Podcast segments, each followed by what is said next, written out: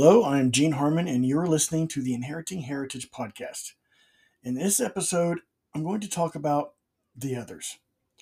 In this context, the others refers to a group of people other than yourself, a group of people who have been labeled and, and stereotyped by opinions and beliefs based on, should we say, prejudices of race, religion, color, social standing, or any other dividing factor. Merriam Webster defines others as to treat or consider a person or a group of people as alien to oneself or to one's group because of different racial, sexual, or cultural characteristics. It also defines it, the others as a person or thing that is different or distinct from one already mentioned or known about. It's also defined as to, to view or treat a person or group of people as intrinsically different and alien to oneself. Merriam Webster also defines othering as act of grouping people into groups as the others. Now, prejudice is defined as a preconceived judgment, uh, adverse opinion, or leaning formed without just grounds or before sufficient knowledge. Prejudice is also a rational attitude of hostility directed against an individual, a group, a race, or their supposed characteristics. It's also a preconceived opinion that is not based on reason or actual experience. It's also defined as bias, simply put, and also a feeling towards a person based on their perceived group membership often used to refer to a preconceived, usually unfavorable evaluation or classification of another person based on the person's perceived personal characteristics. Uh, quite a few, I'm going to give quite a few examples of this. It should be or could be political affiliation, uh, sex, gender, uh, gender identity, uh, belief, values, social class, age, uh, maybe physical or mental disabilities, uh, religion, sexuality, uh, race, ethnicity, language, nationality, culture, complexion, beauty or, or lack of, height, body weight, occupation, wealth, education, criminality, music taste, or any other perceived characteristics. And quite often, all of these different ones I named are mixed in together. They, a group will have several of these characteristics. Now, the, the dictionary defines racism as a belief that race is a fundamental determinant of human traits and capacities, and that racial differences produce an inherent superiority of a particular race. Now, include those those two definitions of prejudice and race because of this. Prejudice and racism are byproducts of the others mentality. In creating groups uh, of the others, it embodies a physical definition of prejudice. In turn, this prejudice leads to and often increases racist beliefs. Uh, the uh, hatred of another person or group because of who they are. Um, and sadly, this can result in genocide, which we've seen throughout history. So the others are it's the groups referred to as the others or or place in these other groups. The basis is created from ingrained beliefs. These beliefs are considered normal by those people that hold them. Uh, there are different extremes from uh, mild to psychotic, psychotic behavior, and it's not always drawn along clear defining lines. Uh, so examples of uh, the others and, and results, I guess some of the more well-known ones you, you may recognize in our history is the colonist treatment of indigenous societies in America, uh, the enslavement of Africans, Armenia, the Armenian ge- uh, genocide, uh, Serbia, Yugoslavia, uh, the rape of Nanking, Bataan, the Holocaust, Rwanda, Laos and Cambodia, the like one of the options to include with the others would be your religion. And you see in Northern Ireland, there's been a Protestant versus versus Catholic uh, clash for decades, even centuries. Uh, Chechnya, uh, Sunnis and Shiites in Muslim societies uh, have strong disagreements and quite often leads to uh, violent results. The caste system in India, uh, social differences around the world, no matter what culture or, or country you really look at, they're there. Um, and also what happened happened and is happening in POW camps. These are only a few examples. Sadly, the list and the examples are almost endless looking out throughout history.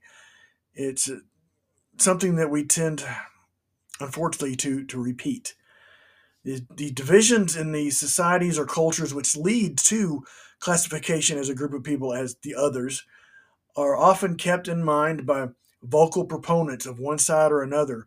You'll hear them uh, being very vocal about why this particular group is bad, why they should not be liked, why they why they should stop what they're doing. Um, uh, all those opposed uh, coloni- who opposed colonization in the Americas uh, were labeled as savages. Uh, the tribes that uh, you fought against the English, and fought against the French, and uh, then the Americans. Uh, while those and there was a big big divide. Some fought against, and quite a lot uh, fought with, and they also changed alliances you know, as long as they were fighting with the Europeans, they were actually listed by tribal name in, in records, historical records. But as allegiances changed, so did the terminology. So if you've got a, a tribal nation that's fighting with the English, well, they're listed by, by their actual tribal affiliation. If they switch sides and go to the French, now they're referred to as savages. Kind of funny how that goes. Uh, enslaved Africans were considered inferior because of the skin color, a basis for racism which still exists today. That skin color could define social standing and existence.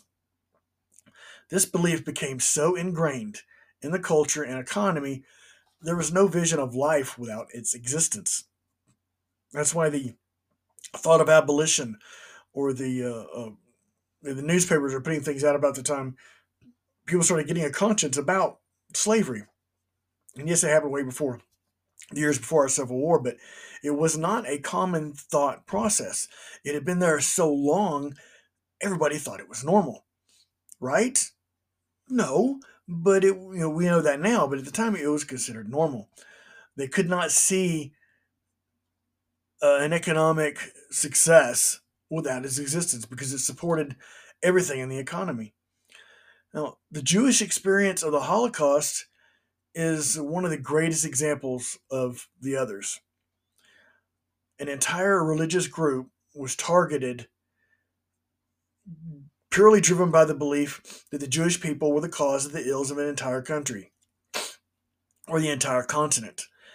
The end result of World War I, uh, the massive recession, which really crippled Germany, it kind of set the stage for the Nazi Party a lot of people were losing money uh, financially. A lot of the financial businessmen uh, were Jews. They were blamed for this recession when actually it had you know far more reaching impacts and effects and, and grounds for it to happen than just the confines of, of Germany itself. But the blame of the recession was laid partly in a great way on the Jewish uh, people. Not to say anti Semitism did not exist elsewhere, though, because it did around the world. It still does today. But as an example, in that particular time, uh, in Atlanta, Atlanta, Georgia, there was a Jewish man named Leo Frank. He was convicted and lynched for the killing of a 13 year old factory worker named Mary Phagan. He was targeted and lynched, even though it was believed that the janitor of the factory, factory was the actual killer this was a black man. So a Jewish man was railroaded to a guilty verdict and, and hung by a lynch mob instead of a suspected black man. Now, this, let me remind you again, this was in the Jim Crow South. That says a lot about where anti Semitism was in America at the time that Germany was going through its recession. Now, but it's the scale of the Holocaust which still boggles the logical mind. How could someone, much less an entire group of people, find it within themselves to kill millions of innocent men, women, and children? Religion is something very powerful in human culture, in our nature, uh, in our beliefs, but it's always caused conflict as extremists on any side have pushed for the elimination of other religions or for no religion at all. The Crusades are known for causing thousands of Christian and Muslim deaths, but they also resulted in the death of members of any other religion encountered on the way, more so by supposed Christian hands than any other. The Crusades were also what planted the seed for the modern day conflict between the West and the Middle East. Religion is also a dividing factor, as I mentioned earlier, in Northern Ireland between the Protestants and Catholics, in the Middle East between Sunnis and Shiites, and even here or in wherever there's Christian denominations are, there's conflict and and, and discourse between between those as well. There, there's disagreements. Sometimes it leads to more vocal things. There, there are some that are called extremists. There are some that really don't embody Christian values or, religious values at all, but they call themselves a religion. The caste system in India, it's existed for centuries. Um, it keeps specific lines uh, between each groups of the society. Uh, easiest way to picture that is as a ladder with rungs symbolic of where a specific caste remains in the social ladder. Moving it up or down this ladder was decided when the person entered the next life. That's how they moved up or down uh, up or down the ladder. And depending on where it is, social advancement is hindered or encouraged by a specific society. In many cases, it is possible to move up the ladder. In others, though being told advancement was possible, it was actually deterred by those on higher rungs, such as in the antebellum South. A quick example of what I mean by that is you got enslaved Africans uh, that are the backbone of the cotton economy, backbone of the country's economy. You have a small group of large landowners and slaveholders. They filled the southern ranks during the Civil War by saying that the northern troops, uh, evil troops, were coming down to, to take away their way of life. What is this way of life? It's slavery and the economy built on slavery. But what they promised and how they filled those ranks was they said if you if you continue to work hard, if you fight for this, uh, for this way of life, and you work hard, you can become one of us. You can have these big houses too. You can have all this land. So they were fighting for and looking at the possibility of becoming more than just a small dirt farmer, more than just a factory worker, more than a low guy on the totem pole. Now, did those large slaveholders, the landholders really want everybody to have that chance to advance? No. Because it would be too much competition for them. The prices of cotton would be affected. It goes anything. You have more businesses in, in the uh, in a, a, certain type of a certain field.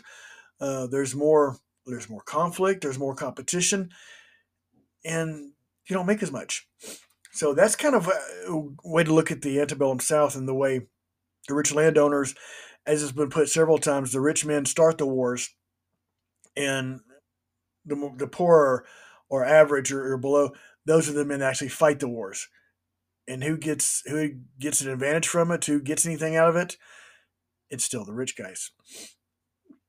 Now, it's really hard to think about interpreting uh, the others it's a tough subject, subject which it, it encompasses more than a cut and dry conversation.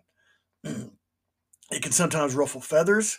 It can make people uncomfortable.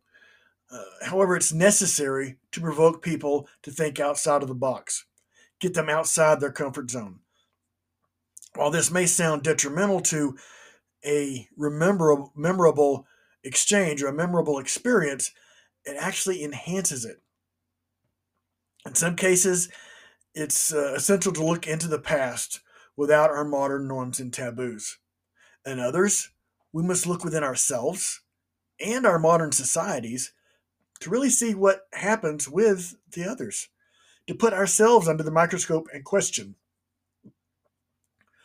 No matter the era or the or the site, there will be a connection to the others.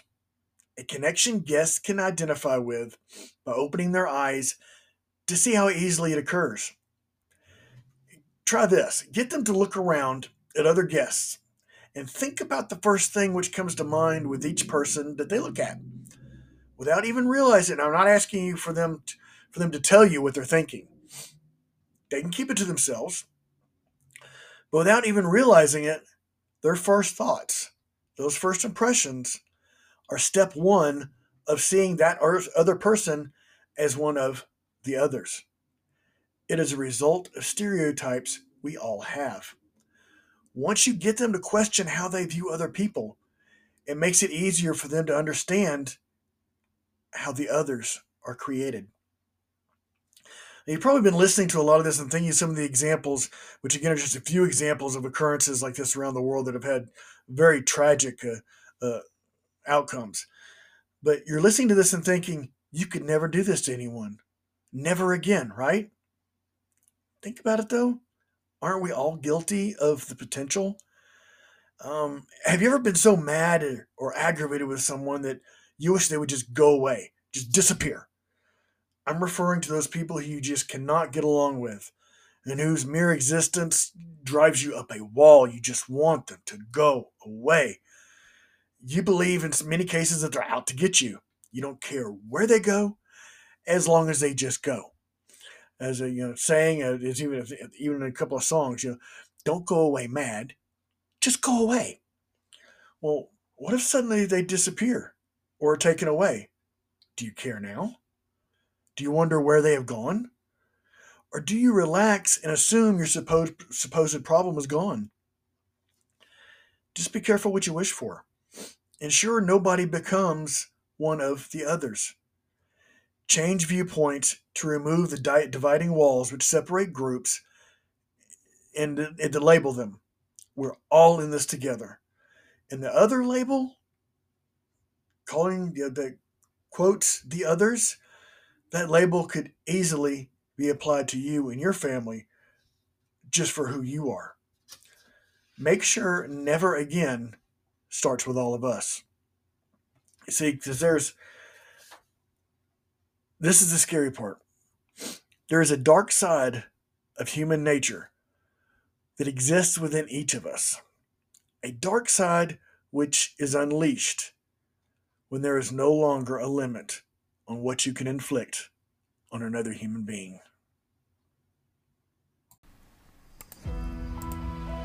Inheriting Heritage provides interpretive consulting, interpretive training, and heritage interpretive programs. The programs are done in more of an interactive style instead of straight dissemination of information.